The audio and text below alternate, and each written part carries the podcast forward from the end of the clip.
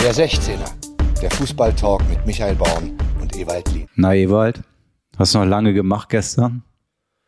Ja, man quatscht ja nach so einer Sendung immer noch so ein bisschen rum und weil man die nette Menschen, tolle Menschen trifft, interessante Menschen und dann redet man noch ein bisschen. Ich, es war mir klar, dass ich heute ganz früh zu dir muss, um den 16er aufzunehmen. Aber dann am Ende des Tages lang ich dann trotzdem um, erst um drei im Bett. Das ist dann halt so. Ich bin um 0.30 Uhr ehrlich gesagt dann mal ins Bett gegangen, weil ich ja wusste, es gibt noch ein bisschen was vorzubereiten, liebe Leute. Hier ist der 16er Ausgabe Nummer, Ewald, welche 94. Nummer? Nummer 94 nach einem historischen Fußballspiel, über das gestern äh, auch bei der Sendung, wie heißt das, bei Lanz? Oder heißt das nur Lanz?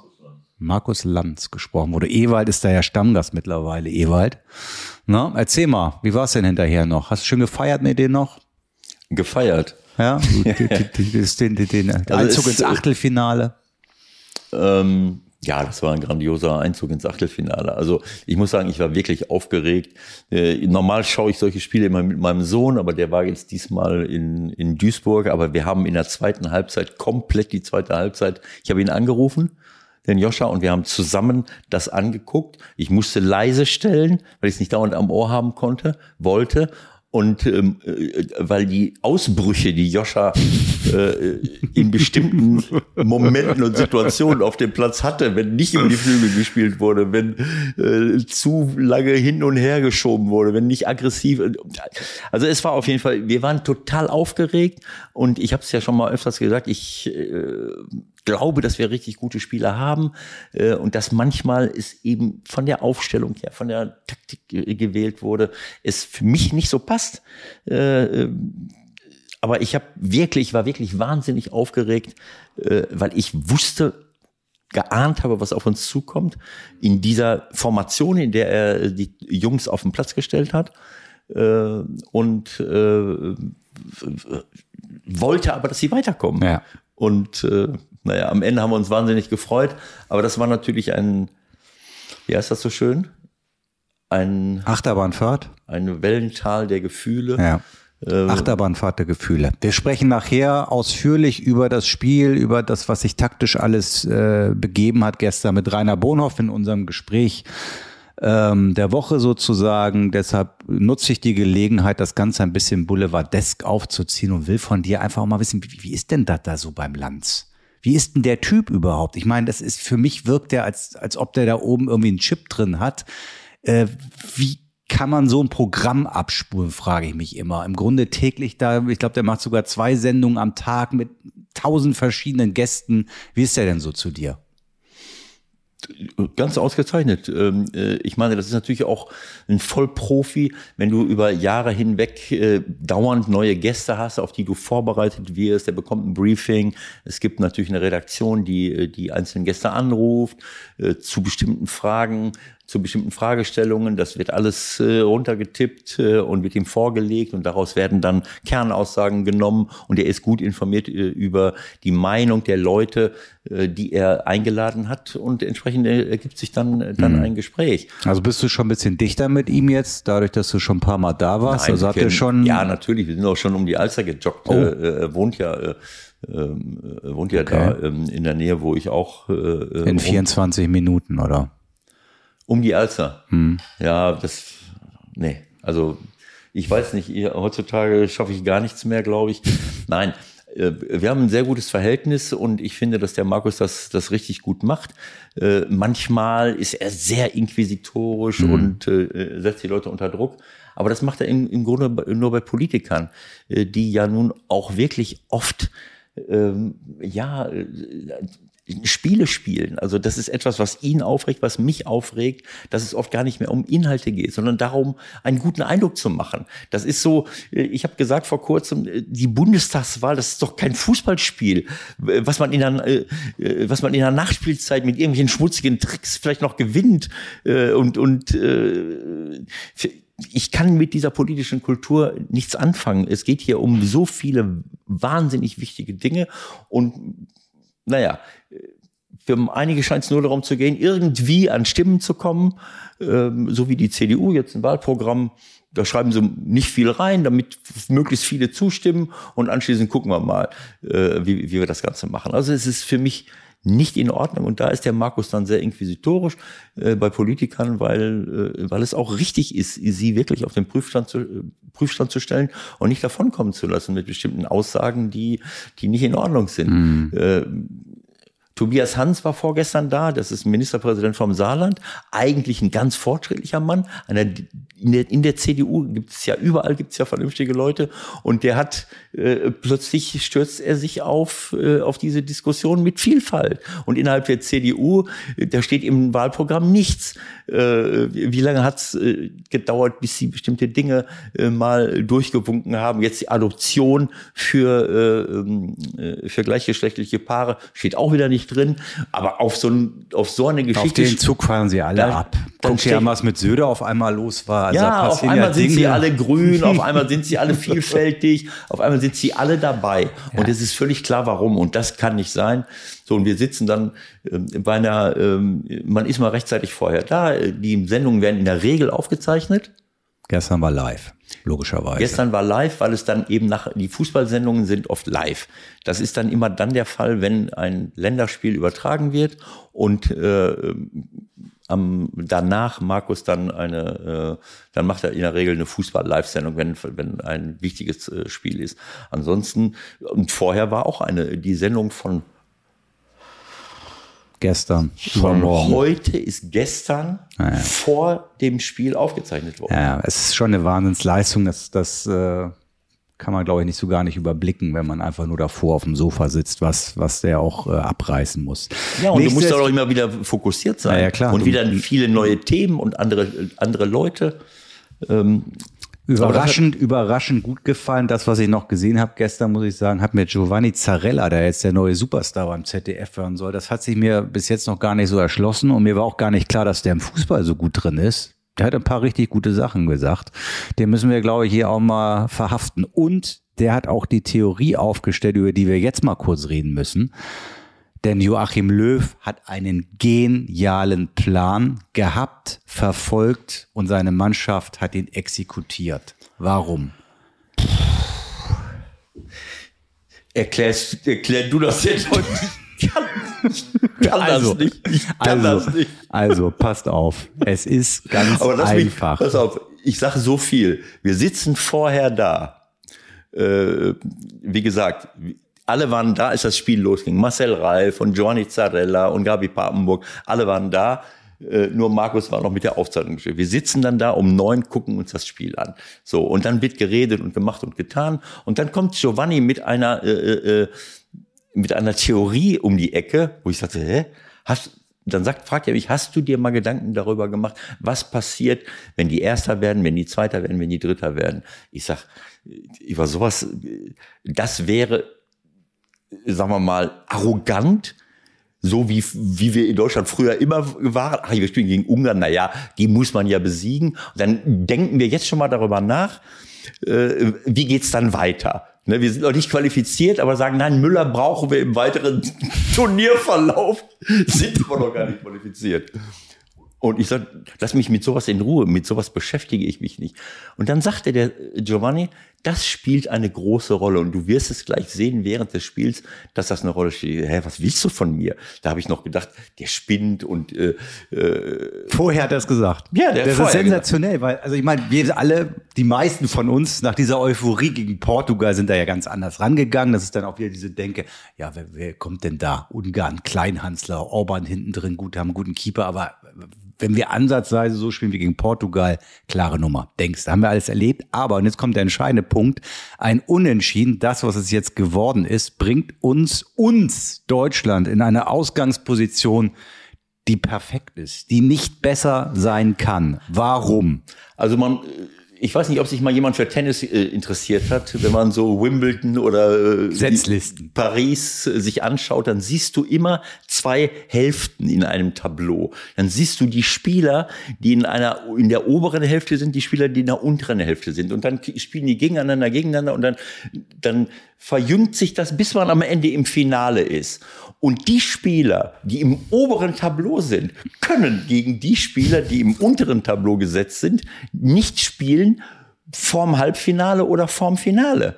So. Und darüber hat Giovanni sich Gedanken gemacht. Ich hab, ich guck auf sowas gar nicht. Und Mir war das auch nicht klar. so, mir war das nicht klar. So, und dann gucke ich, äh, äh, jetzt, wenn wir jetzt drauf gucken auf dieses Tableau, wer spielt gegen wen, äh, wer ähm, ist in der oberen Hälfte und auf wen könnte man frühestens im Finale oder im Halbfinale. Machen wir gleich. Pass auf, der, der, der Punkt ist ja wirklich, auch das hat er ja gesagt, und das haben wir auch im, im ZDF äh, Kramer und Mertesacker so ein bisschen mit bestätigt. Die letzten Minuten war ja eher ein Rumgeeier, dass das bei dem 2-2 bleibt. Also es war ja nicht zu erkennen, dass da jetzt nochmal so die Dynamik ist, der absolute Wille zu sagen, hier in München, äh, Publikum, wir wollen auf jeden Fall den Sieg, sondern man hatte den Eindruck oder man konnte den Eindruck gewinnen, okay, 2-2 ist für uns gar nicht so schlecht. Ja, absolut. Also ähm, es sieht jetzt so aus, dass in der oberen Hälfte äh, Italien spielt, Belgien spielt, Spanien spielt und Frankreich spielt. Das heißt, die hauen sich alle gegenseitig weg. Italien spielt gegen Österreich, vielleicht schaffen sie es. Belgien gegen Portugal, vielleicht schafft es Belgien. Kroatien gegen Spanien, vielleicht schafft es Spanien. Und äh, Frankreich gegen Schweiz. So, das heißt, die spielen erstmal gegeneinander, bis da noch einer übrig bleibt. Genau. Sind drei Giganten liegen am Da Boden. sind drei Giganten äh, äh, äh, schon mal weg. Jetzt weiß ich nicht, äh, kann man schon im Halbfinale auf jemanden, äh, auf äh, äh, Also meiner Meinung nach ist das wäre das Halbfinale, wenn wir alles mal durchspielen äh, gegen die Ni Niederlande für uns. okay, also Das wäre ja auch schon ein Hochkaräter, aber nicht die kann, finde ich, also wenn man jetzt mal von draußen rauf guckt, erstmal ohne auch zu bewerten, was jetzt äh, so ganz genau bei diesem Turnier bis jetzt abgelaufen ist, aber man kann ja schon sagen, Frankreich, Belgien, Italien, auch Spanien ist jetzt so langsam auf Tour gekommen, die sollte man vielleicht so spät wie möglich treffen. Das heißt, wir können aus der oberen Hälfte können wir erst ein, im denen. Finale, erst Genau. im Finale auf, äh, auf Genau. sie treffen. Ja, das ist doch eine, eine, eine coole Nummer. So, und jetzt Also- sag mir bitte mal, wie genial Jogi Löw ist, dass er das hinbekommt. Du sprichst da bei Lanz immer von einem Übungsleiter, ja, ich will mal sagen, despektierlich. Der Mann hat einen Megaplan und setzt den genial um. Wales, Dänemark, Niederlande, Tschechien, England, Deutschland, Schweden, Ukraine. Genau. Es wäre jetzt nicht das erste Mal, dass Deutschland nach grandiosen Siegen gegen Saudi-Arabien, Südkorea äh, und Wehrlos Glück und selbst Glück haben nur die Bayern immer in der Champions League, wenn So- das Achtelfinale so wie ausgelost wird. 2002 plötzlich in einem Finale stehen und keiner weiß warum. So und ich denke, das ist eine super Lobbyarbeit. Ich meine, Rainer Koch ist im UEFA Exekutivkomitee. Jetzt wissen wir, was er da macht. Bravo. Bravo. Äh, gut, man kann vorher vielleicht nicht alles wissen, aber es ist schon irgendwie, keine Ahnung.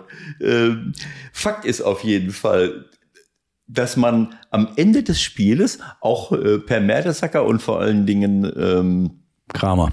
äh, Christoph Kramer haben gesagt, das sah schon, also das war schon, ah, das hat mich, mich Mühe gekostet zuzuschauen, wie wir gegen Ungarn, bei allem Respekt, die letzten vier Minuten Ecken provozieren wollen und, und so als wenn Union Berlin äh, gegen Bayern München äh, am Ende und die würden es noch nicht mal machen, sondern die würden noch auf Sieg gehen. So, und dann fragt man sich, Moment mal, okay, wir sind, wir wären jetzt weiter mit dem, Ja. mit dem Unentschieden. Also ich habe ich hab auch noch nicht alles, logischerweise. Wir nehmen so früh auf wie noch nie übrigens. Respekt und Chapeau vor Ewald, der steht um 8.20 Uhr vor meiner Haustür mit äh, Sack und Pack, obwohl er bis drei irgendwie noch unterwegs war. Ich habe das nicht für möglich gehalten. Ich dachte, dass diese Aufnahme wirklich schwierig wird, aber auf Ewald ist Verlass. Also ich habe noch nicht alles gelesen, aber ich glaube, so ganz klar ist es auch bei unseren Kollegen noch nicht äh, durchgedrungen. Das ist denen auch noch nicht so ganz bewusst, was da eigentlich ist.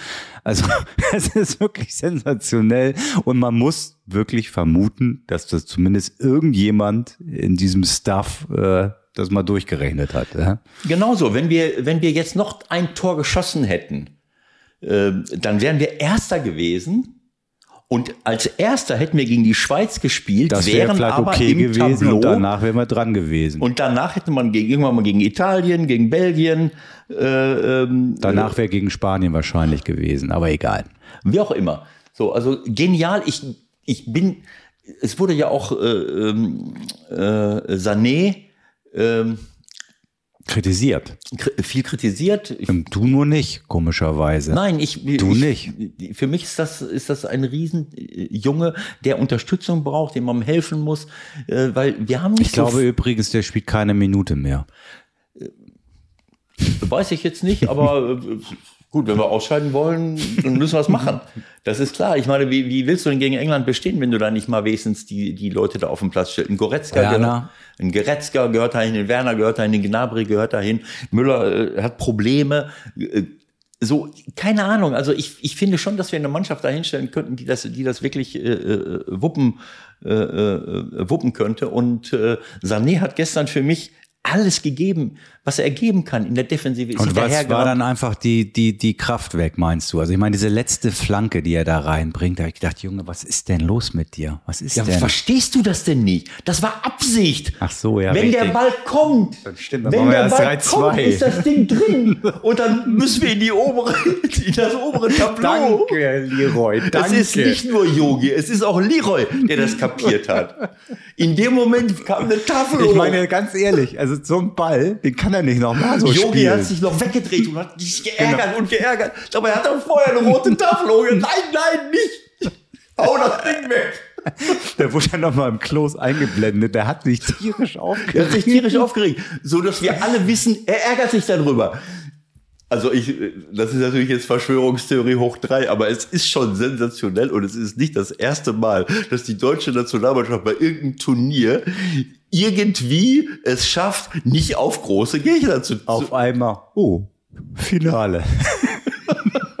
Weil die Niederländer irgendwie es nicht packen, gegen äh, Dänemark im Viertelfinale ausscheiden. Emotionales Spiel dann, Deutschland, Dänemark im Halbfinale.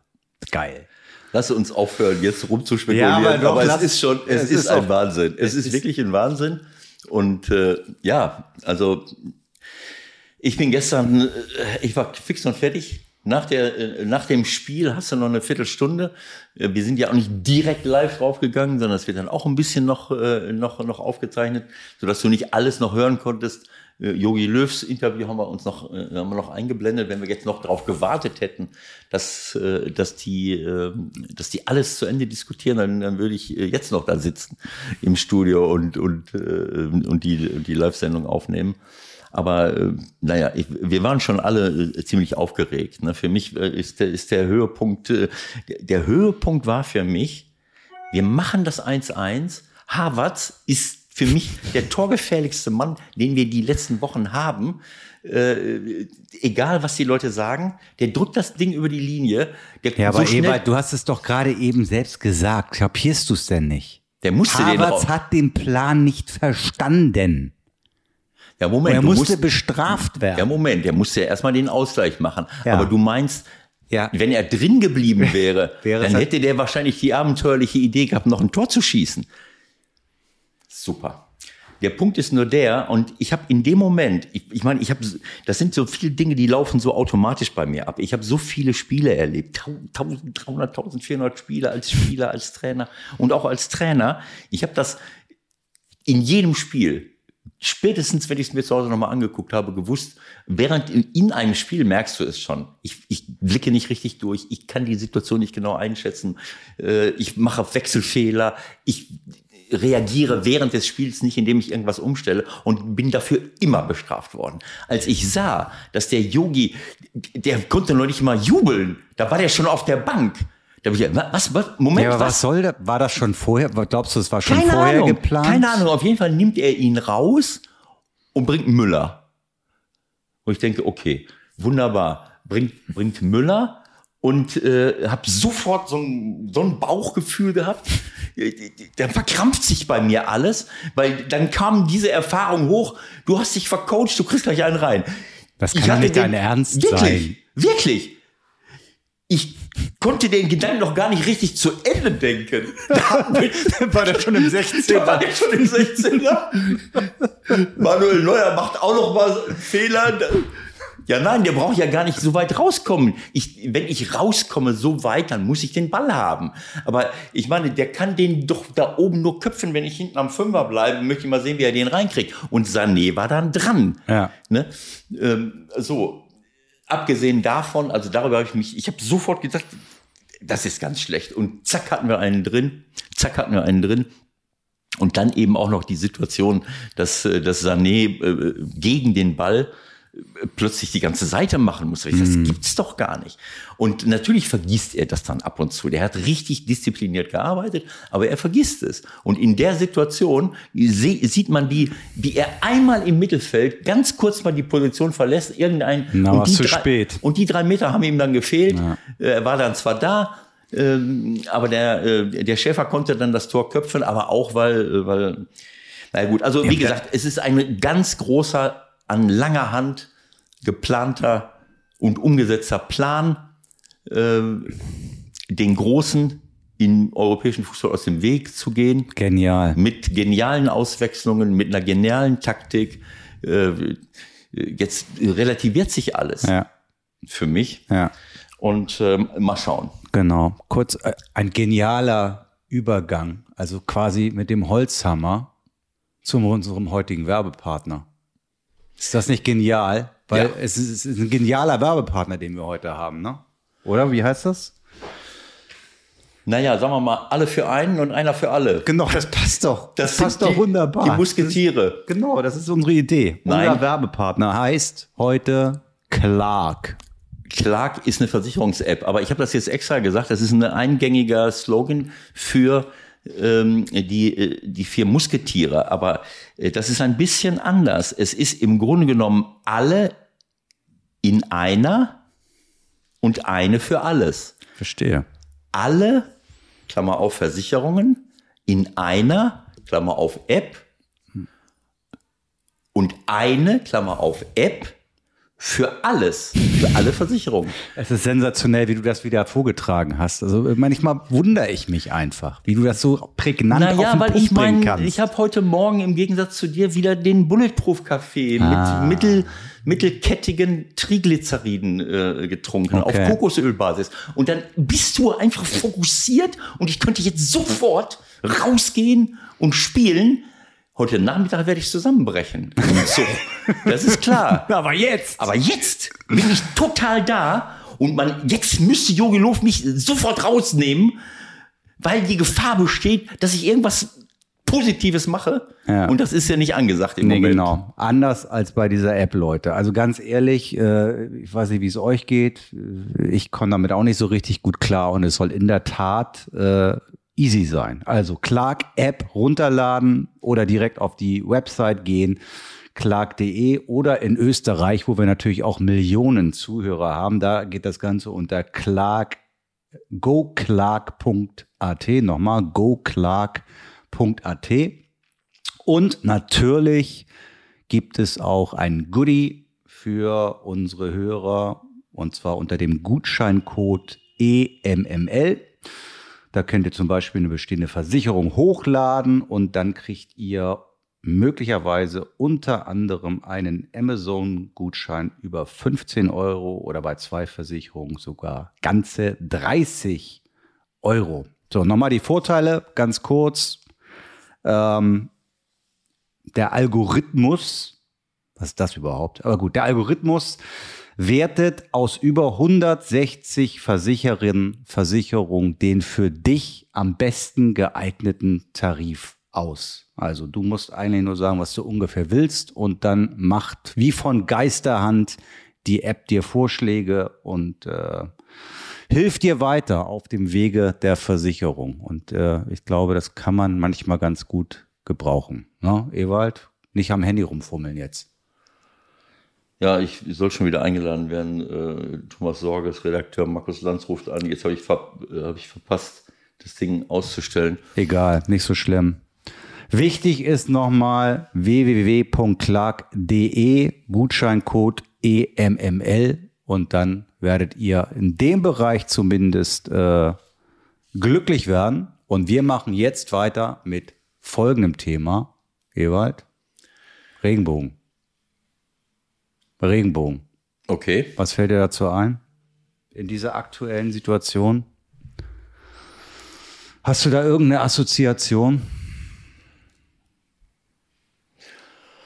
Nun ja, also ähm, wir haben ähm, wir haben ja nun gesehen, dass, ähm, dass plötzlich die Meldung aufploppte, ähm, die UEFA schaut, fragt nach, äh, wieso Manuel Neuer mit einer Regenbogen Mannschaftsführerbinde aufläuft. Äh, und dann ging das Thema los und äh, nun ja, also ähm, es ähm, ich will es jetzt mal so sagen, äh, es wird, ist sehr viel diskutiert worden in den letzten zwei Tagen. Plötzlich sind wieder alle vielfältig und, und alle haben den Regenbogen genau. äh, an. Ähm, der Münchner Oberbürgermeister wollte die Allianz Arena in Regenbogenfarben erleuchten lassen. Es gibt Leute, die sagen, ja, das kann er ja immer machen. Warum denn gerade jetzt? Und ich sage doch gerade jetzt, wenn ein Land wie Ungarn ein Gesetz beschließt, äh, auch wenn mir jetzt Leute sagen, guck mal genauer hin, habe ich jetzt auch schon Rückmeldungen gekriegt, guck mal genauer hin, es gibt die gleichgeschlechtliche Ehe, kann ich jetzt gar nicht sagen, aber in dem Gesetz werden diese Leute ausgegrenzt, indem man sagt, Kinder, Jugendliche dürfen niemals Bilder sehen, äh, wo man gleichgeschlechtliche Liebe äh, drin sieht, auch, auch in Büchern, in Filmen, in Werbung.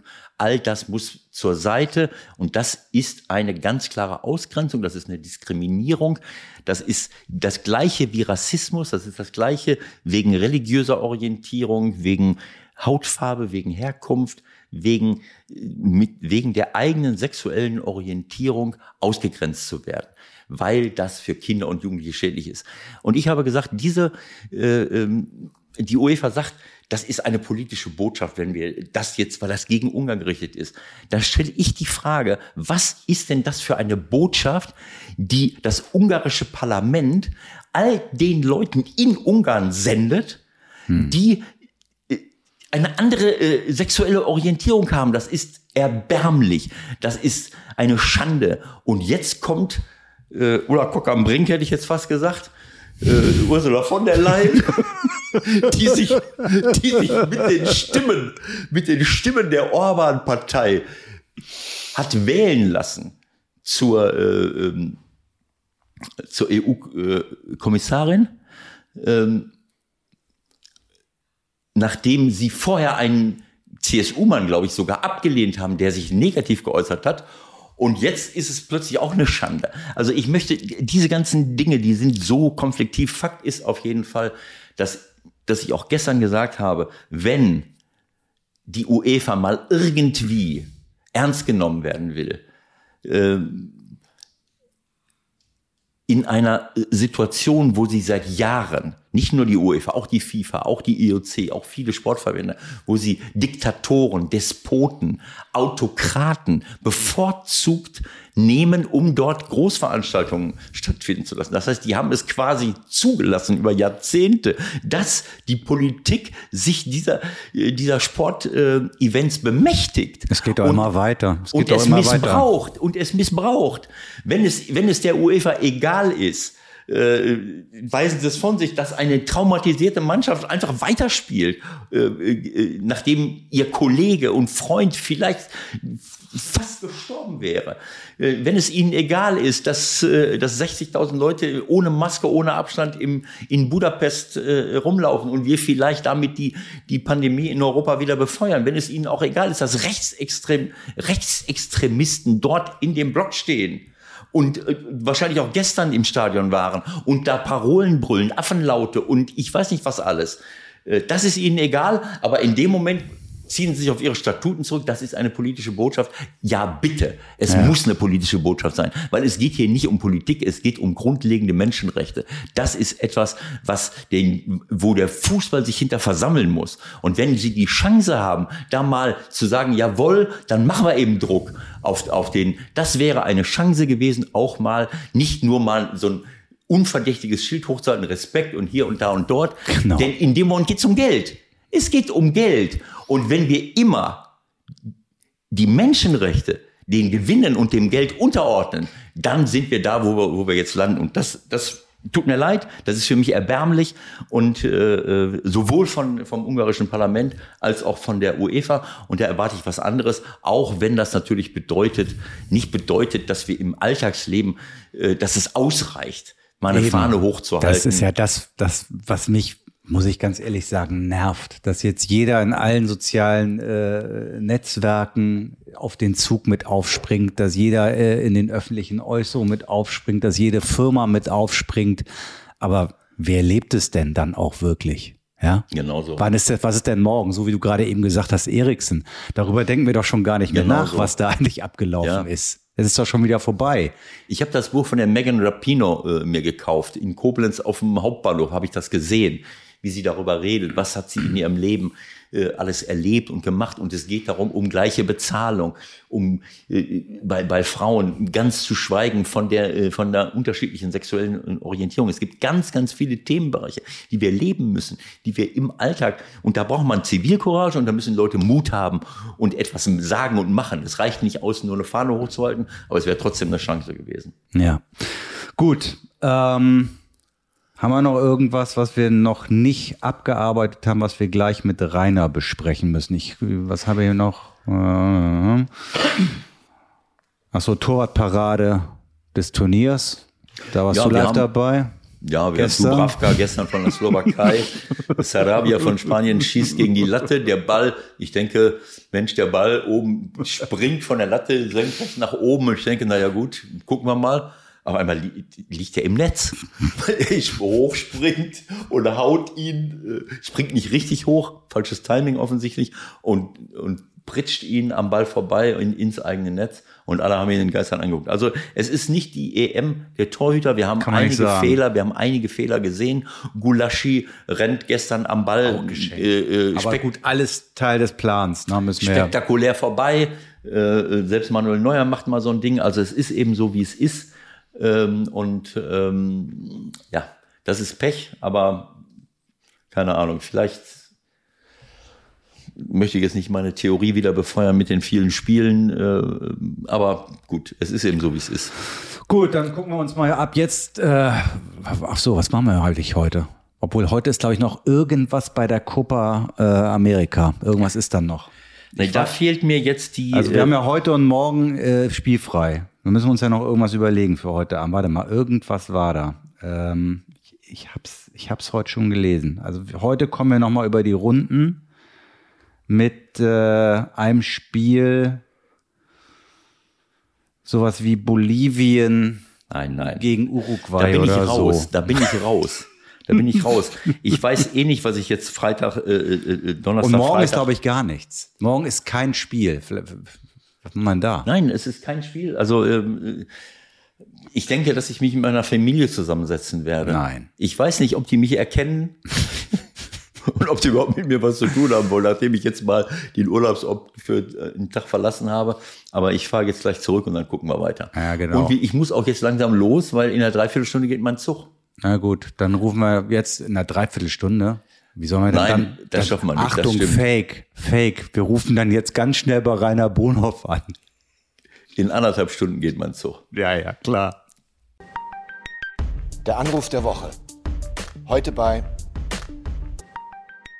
Ähm, wir freuen uns ganz besonders, dass wir zu unserem Gespräch des Tages jemanden verpflichten konnten, der sich im Gegensatz zu uns richtig mit Fußball auskennt und der auch den ein oder anderen Titel gewonnen hat. Schönen guten Morgen nach Gladbach, Rainer Bonhoff. Ja, guten Morgen nach Hamburg. Moin, moin. Ewald, was sagst du, dass wir so einen prominenten und auch erfolgreichen Menschen heute bei uns haben? Ja, Rainer, schönen guten Morgen erstmal. Ich freue mich, ich freue mich wirklich. Ähm, äh, wenn ich deine Vita anschaue, dann äh, traue ich mich gar nicht, dich anzusprechen. 50 Jahre im Profifußball. Äh, und äh, von 1970 bis 2051 Jahre sogar als Spieler alles gewonnen, deutsche Meisterschaften, DFB-Pokal, UEFA-Pokal, mit Valencia sogar den Cup der Pokalsieger. Ähm, äh, also mit Borussia Mönchengladbach alles gewonnen, dann als, als Spieler auch eine WM gewonnen, 1974. Ähm, äh, also äh, mehr geht eigentlich nicht. Und du hast natürlich auch ganz, ganz viele Erfahrungen gesammelt als ähm, ähm, Trainer und Co-Trainer der, äh, der A-Nationalmannschaft mit Berti Vogt zusammen in den 90er Jahren. Wenn ich das richtig sehe, habt ihr ja damals übernommen nach ähm, dem WM-Titel 90. Ist das richtig?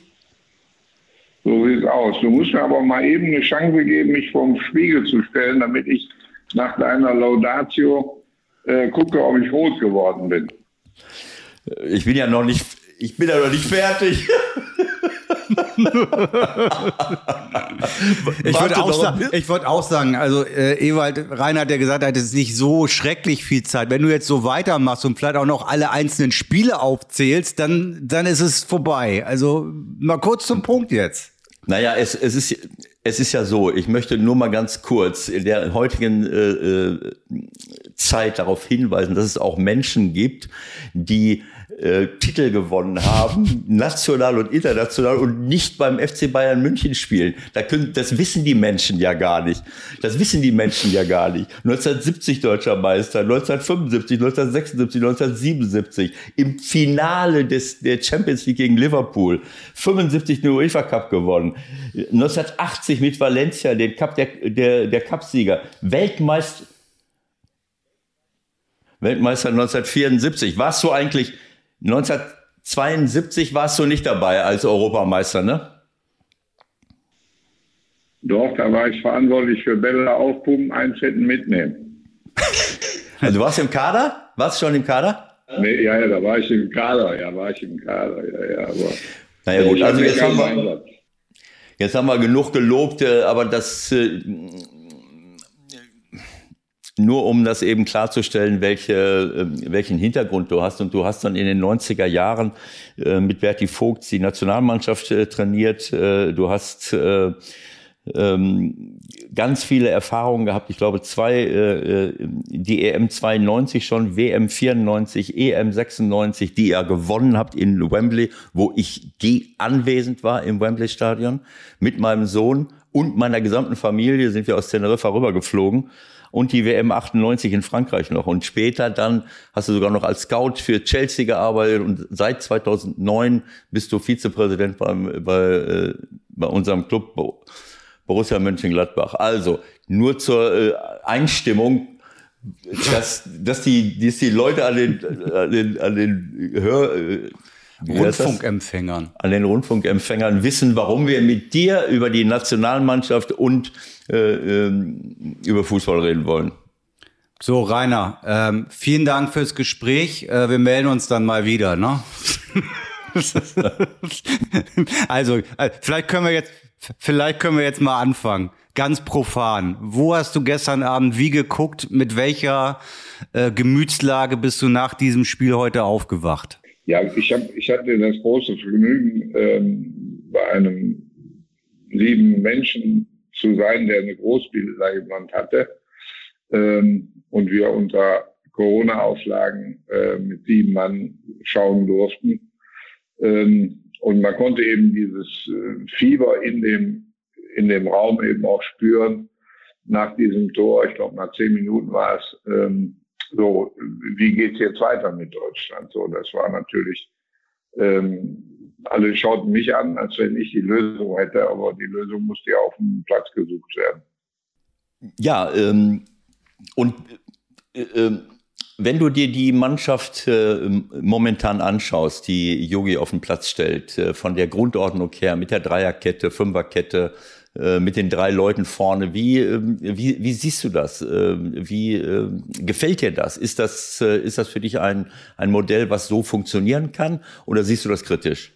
Ich, ich würde jetzt mal sagen, ähm, wenn ich Frankreich als, als Initialzündung sehe, haben wir eigentlich gar nicht schlecht gespielt, aber keine Durchschlagskraft gehabt. So mit dem, mit dem äh, LMA-Gefühl, wir müssen jetzt mit dem Rücken an der Wand gegen Portugal, war es natürlich ein völlig anderer ähm, Auftritt unserer Mannschaft nach dem Motto, ähm, wir haben eh nichts mehr zu verlieren, wir müssen heute gewinnen. Aber da war eben auch die Würze drin, die so ein Fußballspiel ausmacht, die Aggressivität, der Wille, ich sag mal, den Meter mehr zu machen, der, der ähm, notwendig ist, um das Spiel erfolgreich zu gestalten. Was ja dann eben auch ähm, so ein paar Hoffnungen schürt bei allen, äh, wie sagt man so schön, 82 Millionen äh, deutschen Trainern. Äh, und dann kommst du gestern wieder in ein Spiel rein, wo ich sage, hallo, war nicht anders zu erwarten. Ungarn als, als Underdog. Und dann hast du ähm, nach zehn Minuten oder zwölf Minuten eigentlich deine Aufgaben schon verfehlt. Ähm, weil du, ich sag mal, diese Herzhaftigkeit der Zweikämpfe nicht gesucht hast. Du warst wieder nur Begleitservice. Äh, ähm, wenn du das erste Tor siehst, in die Schnittstelle rein, zwei defensive Leute stehen da und äh, haben keinen Zugriff auf Jolla. Ähm, also da, da muss man dann schon sagen, das ist ähm, fragwürdig, aber viel schlimmer ist, dass du keine Lösungen nach vorne findest. Ähm, und das fand ich eben so, so eklatant, dass wir unheimlich viel Ballbesitz hatten. Ich glaube 70 Prozent ähm, letztendlich. Aber du hast dann äh, zum Schluss, als, als ähm, alles ja auf die, auf die Kampfkraft ging und äh, dir die Zeiten so ungefähr weglief, äh, da hast du dann die Tugenden wieder gehabt, schieß dann mal aus der Reihe. So. Ebert, du weißt selber, jeder Trainer früher hat immer gesagt, wenn es regnet und der Platz nass ist, schieß doch einfach mal drauf, der Aufsetzer wird unberechenbar. Da habe ich aber erst in, äh, weiß ich nicht, 65. Minute den ersten Ball gesehen. Also ich habe äh, traditionell große Mühe mit dieser äh, Fünferkette, weil ich äh, ein Freund davon bin, dass die Flügel äh, hoch besetzt sind, weil man dann in die Tiefe kommen kann. Nimm euer eigenes Spiel bei Borussia, äh, wenn der Tyram ganz links spielt, wenn rechts früher der Hermann oder wer auch immer Arang, äh, Arango hat seinerzeit da gespielt. Ihr habt äh, zwar nicht immer dort einen klassischen Flügelstürmer, aber einfach diese diese Positionen am Flügel besetzen, dann kommt von hinten noch einer nach, kann man über laufen. Ähm, so diese Tiefe, die du, die du bringen kannst, äh, auch mal jemanden Stall zu spielen, äh, Stall zu schicken, das hat mir immer gefallen. Und wenn ich jetzt äh, gesehen habe, äh, Portugal sind wir erfolgreich und dann spielen wir aber gegen Ungarn, die, wo klar war, dass die sich mit zehn Mann hinten reinstellen und wir spielen im gleichen System, äh, haben auf den Seiten äh, mit Kimmich und Gosens zwei Leute, die jetzt nicht wahnsinnig schnell sind, die nicht, sich nicht im Eins gegen Eins super durchsetzen und haben drei, zwei, drei schnelle Leute im Zentrum, die mehr entgegenkommen können oder irgendwelche komplizierten kurzen Läufe in den 16er machen können. Also für mich war das vorher klar, dass es schwierig sein wird, gegen so ein Bollwerk durchzukommen äh, und trotzdem machen wir es ähm, ich meine, wer spielt denn so? Gerade stell dir vor, du machst das mit Borussia gegen eine Mannschaft, die mit zehn Mann hinten drin steht und hast die Flügel einfach besetzt und dann auch noch, sagen wir mal, mit Wendt links, äh, der ein fantastischer Fußballer ist, aber sich auch im Eins gegen Eins nicht durchsetzen kann. Wie will man denn da zu, Torschützen, äh, zu Torchancen kommen? Ja. Sehe ich das irgendwie falsch? Nee, der, ich, ich glaube, du siehst das richtig. Der, der Knackpunkt ist für mich gewesen, dass äh, Ungarn ähm, mit, mit der Überzahl auf den Flügeln, die sie ja wirklich sehr gut praktiziert haben, uns zum Stillstand brachte. Und weißt du selber, wenn du auf dem Flügel bist und hast Stillstand, geht's nur wohin? Nach hinten.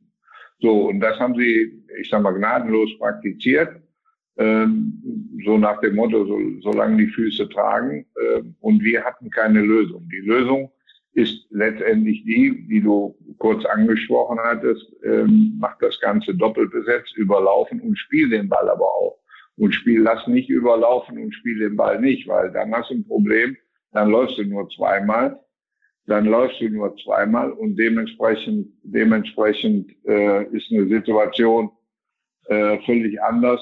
Ähm, du kommst einfach nicht durch. Und das weißt du selber, wenn du aus dem Halbfeld äh, flanken musst dann kommst du eben nur dahin, äh, wo der Abwehrspieler bessere Voraussetzungen hat. Nämlich, er kommt dann eben von hinten an den Ball und nicht von der Seite an den Ball. Und der Stürmer hat keine Chance, in den Ball reinzugehen. Ähm, wäre jetzt auch nicht unbedingt, ähm, sag ich mal, erfolgreich gewesen mit den hohen Bällen, weil wir doch nicht so die Kopfballspieler da vorne drin gehabt haben. Aber gut, so hätte ich eine, Dopp eine Doppelbesetzung auf den Flügeln dann äh, mit überlaufen, äh, damit du zumindest an die Torauslinie kommst äh, und da mal reinschlagen kannst. Das hast du ja dann eben letztendlich auch gesehen, wo Musiala dann drin war, wo er dann zurückpasste. Genau so. Mhm. Rainer, was, was mir immer wieder dann aber durch den Kopf geht. Es ist ja ein bisschen einfach, das dann immer alles am Trainer auch festzumachen. Es gibt ja auch so ein bisschen was wie Eigenverantwortung. Ja, wir haben ja nun auch mit, mit, mit vielen Trainern, Spielern schon gesprochen. Äh, es gibt dann ja auch die Möglichkeit, als Mannschaft irgendwie mal Dinge einfach auch anders zu machen, als es vielleicht der Trainer gerade vorgegeben hat. Ist das eine Sache, die vielleicht dann auch ein bisschen gerade gestern gefehlt hat? Ich, nein, ich denke einfach, dass du, ähm, egal was auf dem Platz unvorhergesehen passiert, äh, da musst du Lösungen finden als Spieler oder als Mannschaftsteil. So das, was wir äh, oder ich auch gesehen habe in dem Spiel gegen Portugal, war eine, ich sag mal, kollektive ähm, Aggressivität gegen den Ball und man hat die Portugiesen gar nicht erst sich entwickeln lassen. So, das habe ich gestern vermisst. Wir haben gestern zu Hause gespielt und dementsprechend hätte ich von Anfang an erwartet, halt stopp, äh, auch Ungarn muss wissen, dass wir zu Hause spielen. Ähm, und wir, wir, wir wissen ganz genau, ihr könnt das Spiel nicht gewinnen. Da macht euch mal keinen Kopf. So, und wenn du das von Anfang an ins Spiel reinträgst, ähm, dann wird, weiß der Gegner eigentlich, hallo, was geht denn hier heute ab? So, und diese Dinge, ähm, die musst du dann eben auch ähm, darstellen auf dem Platz als einzelner Gegner beziehungsweise als einzelner Spieler gegen den Ball. Und das habe ich gestern definitiv vermisst, äh, diese Zweikampfaggressivität, das schnelle Umschalten, die Rückgewinnung der, der Bälle.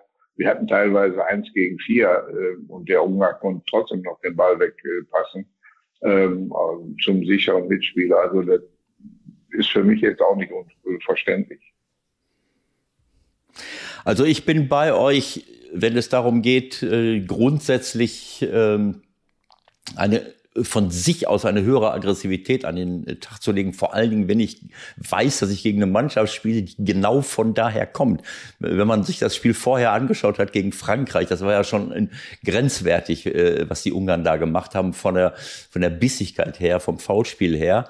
So, ähm, da bin ich bei euch. Aber kann es nicht auch sein, dass uns so ein bisschen auch diese Spielertypen fehlen? Wenn ich jetzt so ein bisschen zurückdenke in die 70er Jahre, als ich bei Borussia Mönchengladbach zum ersten Mal dich kennengelernt habe und wir im Training musstest du schon, ich war jetzt ein Sprinter, ich konnte richtig schnell laufen.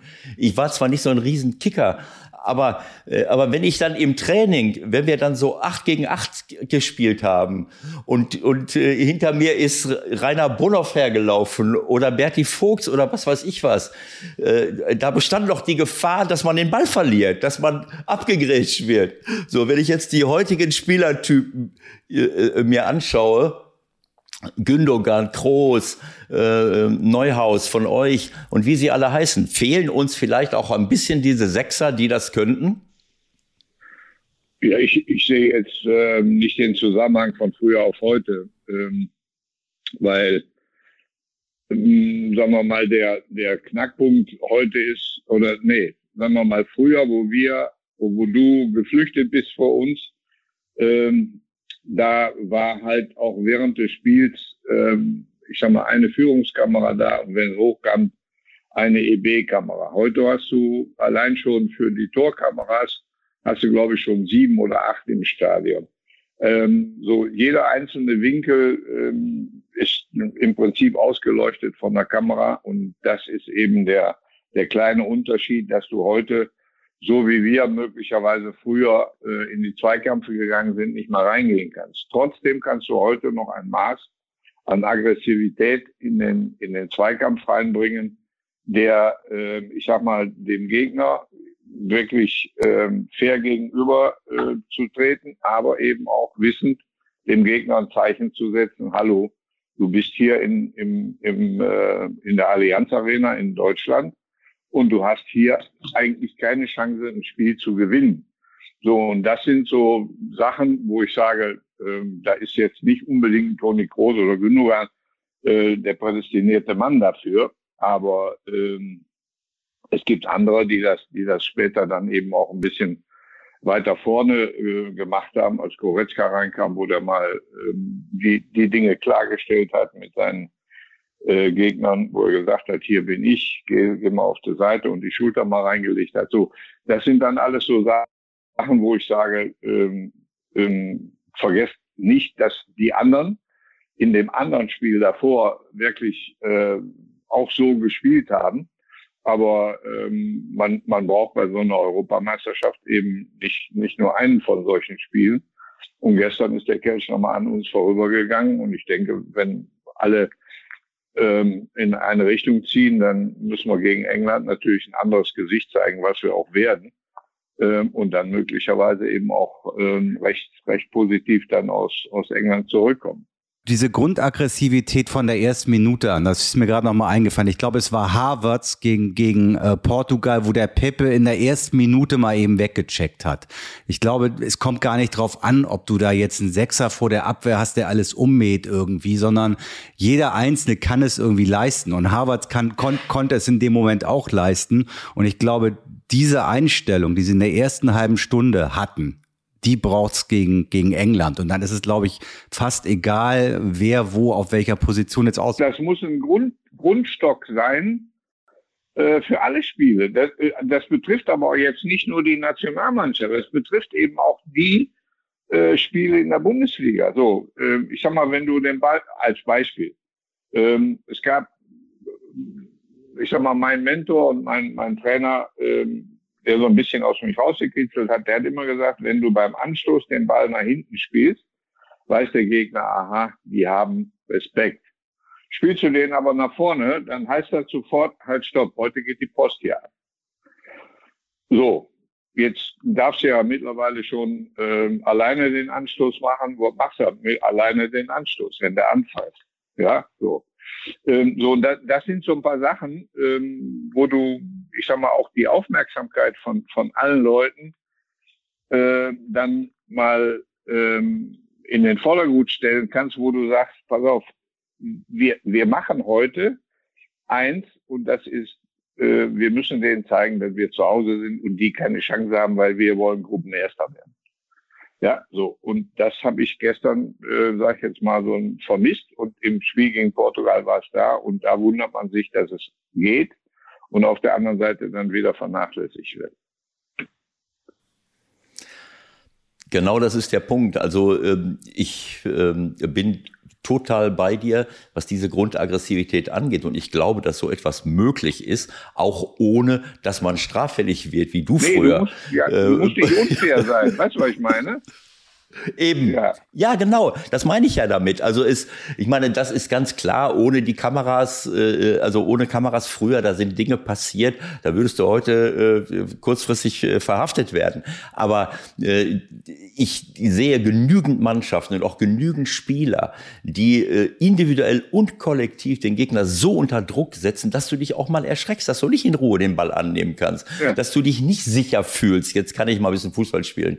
Wenn ich unsere U21 ich sehe, wie die gespielt haben äh, äh, im, im, im Finale gegen, äh, gegen Spanien, das war überragend. Das ist genau das Gleiche. Und so etwas sehe ich generell äh, einfach zu wenig äh, bei uns. Und das muss immer dann wieder herausgekitzelt werden. Ähm, und das war jetzt mein Ansatzpunkt. Du, du arbeitest jetzt seit langen Jahren, bist du bei Borussia. Äh, was passiert in, unseren, in, in unserem Ausbildungssystem? Kann es sein, dass wir uns zu sehr oft auf diesen Ballbesitz äh, äh, konzentriert haben? Dass wir viel mehr Spieler ausbilden, äh, die äh, oder viel zu viele Spieler ausgebildet haben, wo dieser, äh, wo dieser individuelle Aspekt äh, ein bisschen in den Hintergrund geraten ist. Das meine ich damit. Ähm, wir haben tolle Fußballer, aber wir haben immer wieder die Frage und die Diskussion, ja, sind die aggressiv genug? Äh, und kann es sein, dass wir vom Naturell her einfach solche Spieler ausgewählt haben und vielleicht zu wenig darauf achten, dass diese Grundaggressivität äh, auch in der Ausbildung schon da ist? Nee, nee, nee. Also ich sehe genügend Jugendspiele ähm, und U-Spiele, wo, wo ich sage, da ist alles vorhanden. Also da, da kann ich kein, kein Dings machen, da kann ich keine Zustimmung geben. Es ist letztendlich für, mhm. für alle Beteiligten ähm, ähm, möglicherweise, äh, dass der Automatismus für diese Einstellung fehlt. Ähm, so äh, was was für uns ähm, als Straßenkicker früher ganz normal war, wurde gesagt hat, Mensch, ich habe eh keine Chance gegen den Großen, der ist vier Jahre älter, aber ich kann den bekämpfen. So, und dadurch ist möglicherweise eine Bereitschaft entstanden, ähm, die letztendlich dazu geführt hat, dass man ähm, von jedem, bei jedem Spiel, bei jedem Gegner eben äh, ein Maß an Aggressivität in den Vordergrund gestellt hat. Der, der Punkt heute, wo du drauf hinaus willst mit Ausbilden, äh, genau diese Dinge werden eben auch äh, in der Ausbildung angesprochen und auch durchgeführt. Aber es, man muss sie eben auch jeden Tag wieder äh, ähm, aktivieren. Also du kannst jetzt nicht sagen, jetzt haben wir mal zwei Spiele toll gemacht, aber nee, du musst das immer wieder aktivieren und erinnere dich an deine ersten Trainingseinheiten bei Borussia Mönchengladbach. Die waren äh, nicht alle, aber die waren so aktiv, als wenn du ein Spiel hattest. So. Und das muss, muss man, genau so. das muss man eben immer wieder in den Vordergrund stellen. Ich sehe es bei uns, ich kann auch nur für uns sprechen bei Borussia Mönchengladbach dass wir diese Dinge in, in, den Trainingsinhalten haben, dass wir diese Dinge auch auf dem, auf dem Platz sonntags morgens oder samstags Nachmittag bei den Jugendspielen erkennen. Aber ähm, wie es bei anderen aussieht, weiß ich nicht. Ich denke nur, dass genau das, was wir als Fan sehen wollen, wenn du die Herzen zurückgewinnen willst, äh, ist das, ähm, ich sag mal, eine Voraussetzung, den Menschen auf den Rängen zu zeigen, halt, stopp, guck, wir wollen und fallen nicht wieder in den alten Rhythmus rein. Äh, mal gucken, was passiert. Ich habe noch mal, ich habe noch eine Frage zu gestern, ähm, die euch als Trainer sozusagen betrifft. Also uns allen ging es ja so, diese, dieser Auftritt gegen Portugal, der hat einen ja wirklich berührt. Also es war wirklich zum ersten Mal, dass man wirklich die erste halbe Stunde richtig mit dem Herzen dabei war. Seit dem Brasilien-Spiel, glaube ich, war es für mich das größte Nationalmannschaftserleben. Das ging wahrscheinlich vielen so. So, dann gehst du mit der Erwartungshaltung rein, okay, muss ich ganz ehrlich sagen, da guckt man sich auch die Aufstellung von Ungarn an und denkt, da kann eigentlich nichts passieren, wenn sie nur ansatzweise wieder so spielen. Und das ist wahrscheinlich genau das Problem. So. Jetzt geht das Spiel los, du kriegst das 0-1 und jetzt die Frage an euch Trainer. Äh, muss ich dann nicht irgendwann auch in der ersten Hälfte schon mal irgendetwas verändern? Darf man da vielleicht sogar auch schon mal auswechseln, um irgendwie ein Signal zu senden, Leute, hier muss jetzt was passieren? Ähm, ich sag mal, der, der, der, der, Trainer hat alle Optionen. Wenn er es aber ähm, denkt, es geht so, äh, bis, bis zur 60. oder 70. Minute. Ich kann den Jungs bis dato keinen Vorwurf machen. Ähm, dann ähm, bleibst du halt in der Formation. Äh, das, das Thema ist ja immer, äh, wenn du jemanden auswechselst, ich sage jetzt mal in der ersten Halbzeit, dann wird oft da ein äh, Vorwurf an den jeweiligen ähm, hineininterpretiert. Er wäre an allem schuld, dass das nicht funktioniert hat. Das ist ja nicht an dem. So, und dementsprechend ähm, gehst du da mit, mit dieser, mit dieser Handhabe ähm, relativ vorsichtig um. Das ist einfach so. Ähm, und außerdem weißt du, eigentlich bin ich überzeugt von der Truppe, die ich da von Anfang an auf den Platz gestellt habe. Jetzt gibt eben auch noch die Chance, dass sie sich finden. Und dann ist das äh, meistens so eine Halbzeit, wo man ja nicht so richtig ins Spiel kommt, um das mal äh, etwas netter auszudrücken. Ich will es jetzt mal so sagen, ich wollte eigentlich vorher gar nicht viel äh, gucken bei der, äh, bei der AM und dann hat es mich aber, aber doch gepackt und ich habe fast jedes Spiel gesehen. Und wenn ich jetzt äh, Portugal sehe, äh, mir war klar, dass Portugal ein ganz anderes Spiel ist als Ungarn. Warum?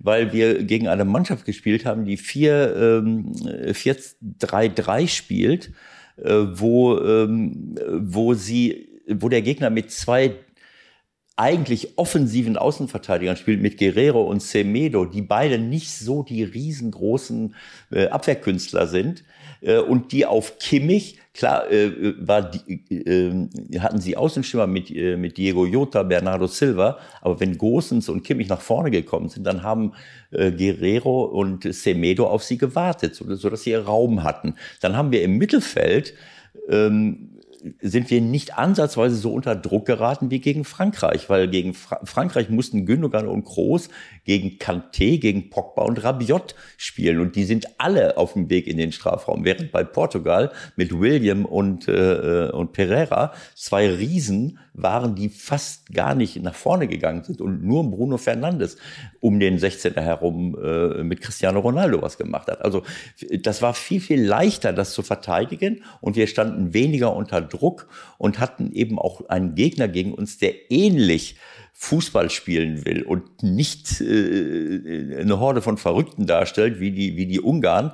Der Fiola hat den Kimmich in den ersten zehn Minuten, der Fünfer auf, auf links Back hat den Kimmich fünfmal, hat er dem in die Hacken getreten, äh, so dass du schon mal Respekt hast.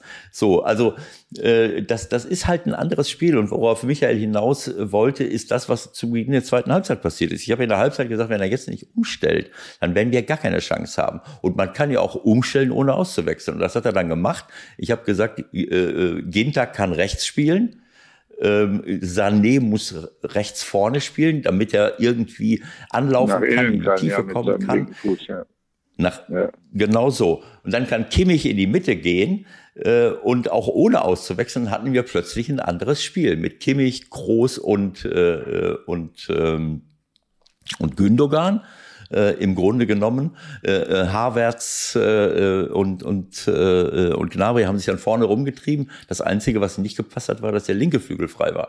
So, und, und jetzt, äh, dann haben wir angefangen, ein bisschen Fußball zu spielen. Das Problem war nur, und deswegen kriegen wir auch das, äh, das 1 zu 2, dass wir mit Ballbesitz so gespielt haben, zumindest rechts, aber gegen den Ball äh, musste der Sané die ganze Seite machen. Da habe ich mich wahnsinnig drüber aufgeregt, weil er Ginter wieder nach innen gerückt ist, was er auch sollte. Und dann konnte Sané ganz von ganz vorne bis ganz hinten wieder zurückrennen äh, und äh, äh das ist nicht seine Kernkompetenz. So kriegen wir dann das 3, 2 zu 3. Also äh, ich, ich tue mich da schwer und ich hätte mir gewünscht, äh, dass er von Anfang an anders spielt, also mit einer anderen personellen Zusammensetzung, weil eben die Räume so nicht äh, belaufen werden können gegen, gegen, gegen so eine Mannschaft. Ja, aber wenn du, wenn, aber gut, Ewald, wenn du, wenn du, ich sag mal, äh, ja. einen, einen verletzten Spieler hast, auf den du nicht zurückgreifen kannst und du hast ein tolles Spiel gemacht gegen Portugal, dann gehst du erstmal davon aus, dass sich dieser Mannschaft, die Portugal wirklich an die Wand gespielt hat, ähm, das Vertrauen schenke. So, das ist der eine Punkt. Der andere Punkt ist, dass du, wie du gerade auch sagtest, äh, gleiche Spieler äh, ein bisschen umstellen, das funktioniert. Das war vielleicht das Manko, dass er, ich sage jetzt mal, ein Sané die ganze rechte Seite in Auftrag gegeben hat, was er ja bei dem 2-1 ähm, äh, konnte er ja nicht folgen. Selbst wenn er äh, dort eingreift im 16er, äh, hast du einen Elfmeter. Das ist auch äh, alles, alles für die Katz gewesen. Aber was mich viel und schlimmer neuer, äh, und neuer stimmt, ist, dass du sicherlich nach dem 2-1 ähm, ein, ein Auswechselprozedere durchnimmst, ähm, möglicherweise die Aufmerksamkeit dadurch äh, verloren geht und dann eben das Tor fällt. Ne? So, äh, in dem Sinne sage ich, ähm, haben wir, glaube ich, relativ viel aufgearbeitet, was gestern Abend uns so gestört hat. Aber wir haben jetzt einen Gegner vor der Brust, der zu Hause spielt, in einem, ich sag mal, Fußballtempel, äh, der zwar neu geschaffen ist, aber der äh, immer noch seine Aura hat. Und ich denke, da werden wir auch wieder die Mannschaft sehen, die wir sehen wollten äh, gestern Abend. Da sage ich jetzt mal, in England gegen England zu spielen, im Wembley. Also da muss ich schon sagen, das ist für jeden eine Herausforderung. Ja, richtig. Also ich freue mich auch darauf, aber ich habe das gestern schon gesagt, die haben natürlich ja. Ja, du kannst, du kannst jetzt hin und her äh, dackeln mit, mit äh, was wir hätten machen müssen, was wir hätten machen sollen. Ähm, ja, ja. Es ist letztendlich mit einem 2-2 alles gut gegangen es ist auch äh, wichtig, dass da nachgekartet wird, auch von, von vielen Seiten her, dass man möglicherweise, ähm, aber ich glaube, das Wesentliche an, an dem, was wir gestern zu kritisieren haben, war die mindere Aggressivität in den Zweikämpfen und die Darstellung der Mannschaft, wie sie, äh, wie wir sie gesehen haben gegen Portugal. die war gestern nicht da. So und da habe ich immer so meine Bedenken, darüber zu reden, weil warum kannst du das nicht in jedem Spiel? Das muss nicht immer 90 Minuten sein, aber es kann so lange sein, wie es nötig ist, dass du in einem, ich sag mal, Komfortzone der Führung bist. Rainer, als das Spiel losging, habe ich mir habe ich mir notiert auf meinem Zettel, wir haben mit Gosens, mit Gündogan, mit Groß und mit Hummels vier Leute auf dem Platz, die ein, zwei Tage nicht trainiert haben, wo es hieß, äh, die sollen gar nicht, vielleicht spielen die gar nicht, der fünfte war Müller, der dann auch wirklich nicht angefangen hat. Und ich habe die ganze Zeit gedacht, naja, wie sind die jetzt drauf?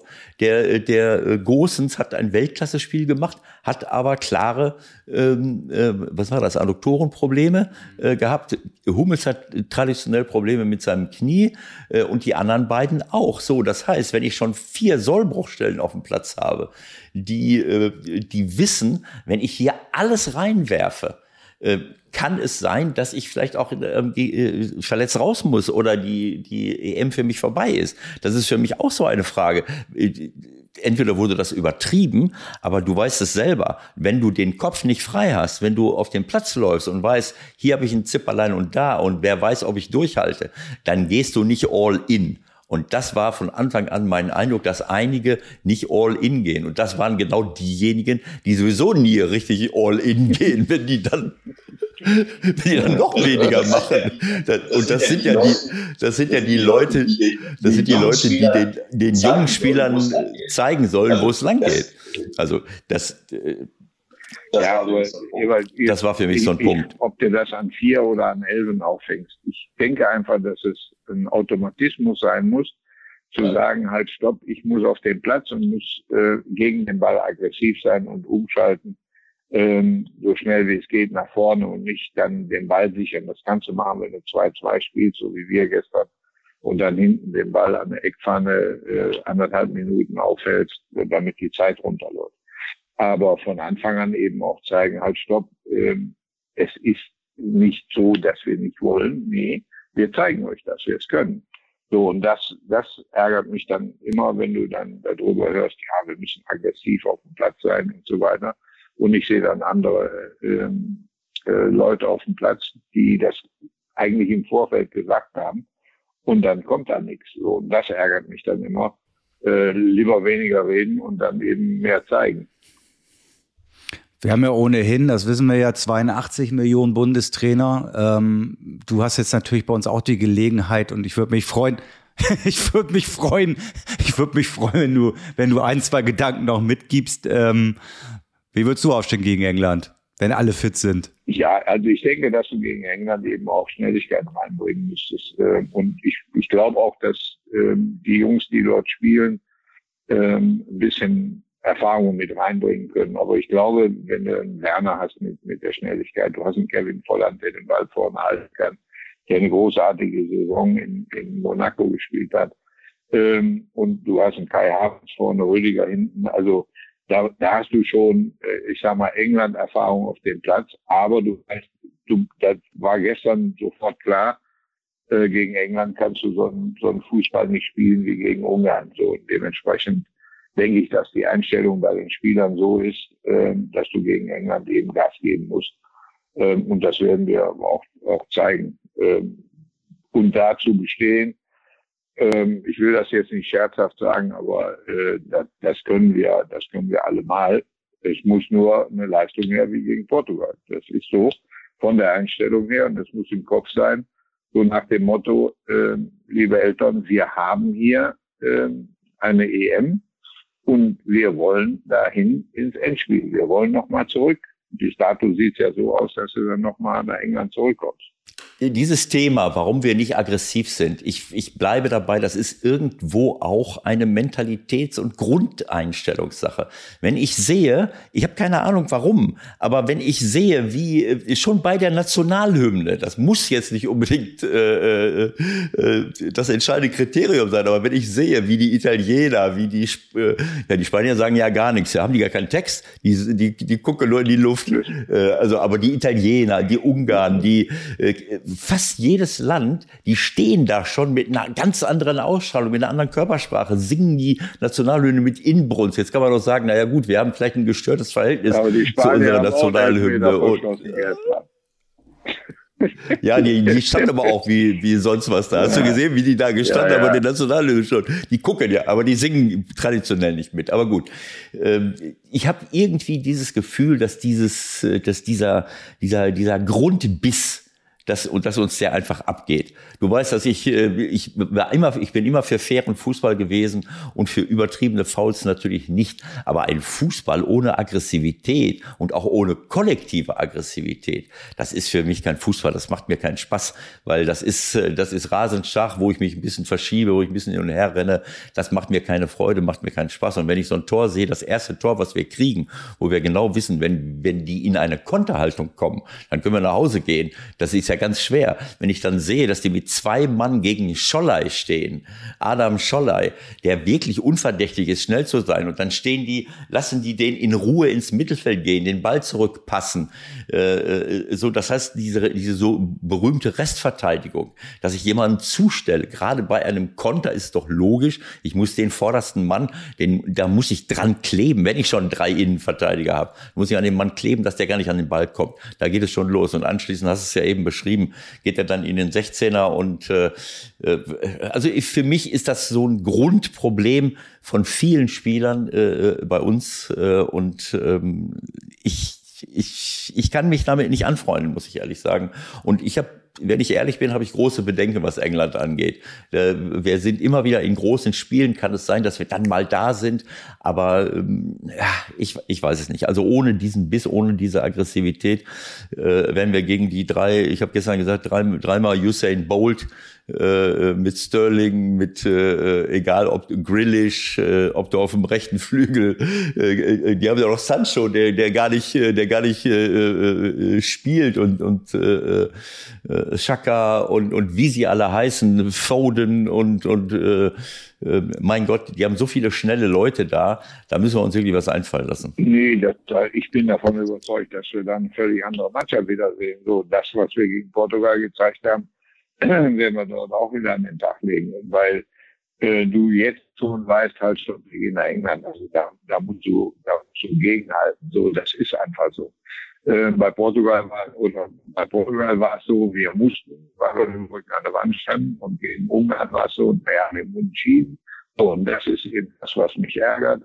Warum kannst du das, was du gegen Portugal hast, nicht 85 Prozent wieder auf den Platz bringen? Das reicht ich mal, für andere Mannschaften möglicherweise früh äh, in Führung zu gehen, aus unserer Sicht, und dann eben auch Ruhe im Spiel zu haben. So.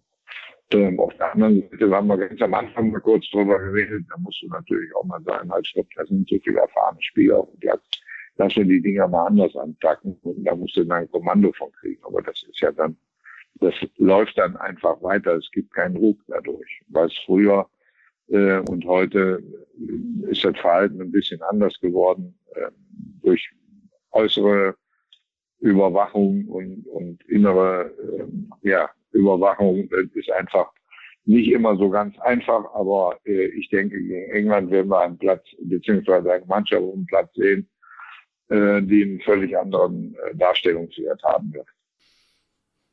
Und vor allen Dingen ist, ist es doch ein Selbstläufer. Ne? Wir gehen doch sowieso immer nur nach der Statistik. Das ist am einfachsten, wenn Deutschland in Wembley spielt, dann geht das doch von alleine. Zuletzt 75 irgendwann mal im Testspiel verloren. Also Ewald, bleib mal entspannt, ob die schnell sind oder nicht. Ja, Völlig egal. Ja, wir haben auch schnelle ne? Spieler. Wir sind ja schließlich ja, Deutschland. So, wenn, wenn die auch äh, du, kannst ja schnell sein und du kannst ja schnell sein und, und äh, trotzdem äh, nicht so richtig die Kugel treffen. Aber ähm, da kommt ja alles bei uns, so wie als auch bei denen zusammen. Wir haben ja alle schnelle und sehr gut ausgebildete Fußballer. Und dementsprechend äh, freue ich mich eben auf nächste Woche. Ähm, und ich glaube, wir sehen da eine Mannschaft oder bin davon überzeugt, dass wir da wieder eine Mannschaft sehen, die so aussah, wie wir sie gegen Portugal äh, wieder lieben gelernt haben, weil da musst du gegenhalten.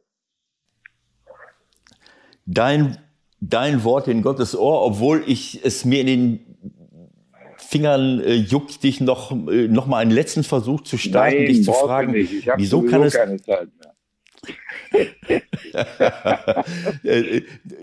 Äh, ja, dann, dann schicke ich dich jetzt äh, zu deinem Termin mit der, mit der Frage, wieso hat denn jede Spitzenmannschaft mindestens einen, wie Kanté, wie den Phillips von England, warte mal ab, wenn der auf dem Platz läuft, wie der äh, mit dem Messer zwischen den, zwischen den Zähnen hinter unseren Leuten herläuft. Und wir haben äh, noch nicht mal einen im Kader, der, der sowas ähnliches könnte. Aber gut, ich möchte keine Antworten mehr von dir haben.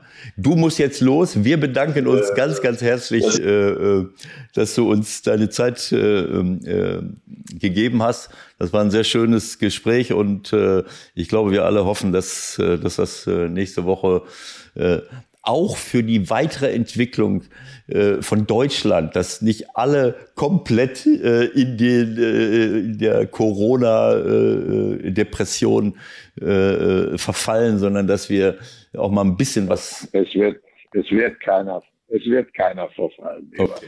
Gut. Wir werden ein geiles Gut. Spiel. Ja. Ja, mal an. Ja, Rainer, ich bedanke mich auch ganz herzlich. Ich hoffe, wir können vielleicht in der nächsten Saison auch noch mal ein bisschen ausführlich über deine Karriere. Ewald hat es ja am Anfang versucht, aber wir haben heute ein anderes Thema gehabt. Aber ich würde mich freuen, wenn wir auch noch mal ein bisschen was über deine Karriere dann erfahren können. Danke für heute. Viel Spaß noch bei der EM. Okay, euch auch viel Spaß noch. Danke, ciao. So, dann haben wir das gestrige mit, mit Rainer alles soweit äh, besprochen. Wir wissen jetzt, worauf es im Grunde ankommt, nämlich in allererster Linie auf eine aggressive Grundeinstellung, die wir gegen die Engländer brauchen. Jetzt haben wir erstmal die ganzen Achtelfinals vor uns, die Deutschen ja erst am Dienstag in Wembley. Ich freue mich ehrlich gesagt schon jetzt drauf. Deutschland, England, was Besonderes. Und danach ist dann auch unsere nächste Sendung. Ähm, auf wen freust du dich am meisten bis dahin? ist ja eh egal, du guckst ja eh alles, ne? Ja, ich gucke alles. Ich bin ganz gespannt auf Belgien, weil ähm, Belgien hat mich überzeugt in den Spielen, die ich gesehen habe. Es war ja nicht immer so bei den Turnieren. Ich bin mal ganz gespannt, äh, wie sie es hinkriegen. De Bruyne ist wieder da, habe ich gar nicht erwartet. Hazard, das sind natürlich Weltklasse-Leute und wenn sie es hinkriegen in der Defensive, dann ist das für mich einer der Turnierfavoriten. Frankreich muss man jetzt mal gucken. Das Spiel gestern gegen Portugal konnte ich überhaupt nichts äh, nicht sehen. Ähm, Spanien hat zwei Spieltage lang äh, ein Tor geschossen und gestern fingen sie die ersten 30 Minuten an, wieder 17 Mal daneben zu schießen, inklusive elf Meter und auf einmal schießen sie fünf, sechs Tore. Naja, haben wir ja besprochen, die hauen sich ja alle gegenseitig weg, ne? Also Italien hat Österreich erstmal vor der Flinte, äh, die Holländer müssen Tschechien aus dem Weg räumen, Belgien, Portugal, die Spanier gegen Kroatien, Frankreich, Schweiz und wir gewinnen ja sowieso in Wembley immer. Also das ist ein Selbstgänger. Danach spielen wir gegen Schweden Kannst oder froh sein, dass du nicht Ukraine. in München spielst. Ja, viel Weil besser. in München das letzte Spiel Genau, verloren. das dreimal auch und ich erinnere mich dunkel. so. Ähm, das ist gut und ähm, ja, dann lassen wir das auch alles mal passieren und freuen uns mit euch auf die nächste Ausgabe, die dann stattfinden wird nach dem Achtelfinale England gegen Deutschland und dann ist alles andere auch durch, was im Achtelfinale passiert ist. Habt viel Spaß mit diesen acht Spielen. Schöne Zeit. Bis dahin. Tschüss, tschüss. Und bleibt gesund. äh, Das ganze Ding ist noch nicht vorbei. Abstand, Maske und desinfizieren. Sehr Also, guter Hinweis, Ewald. Danke und tschüss, tschüss. Alles Gute, Leute. Tschüss.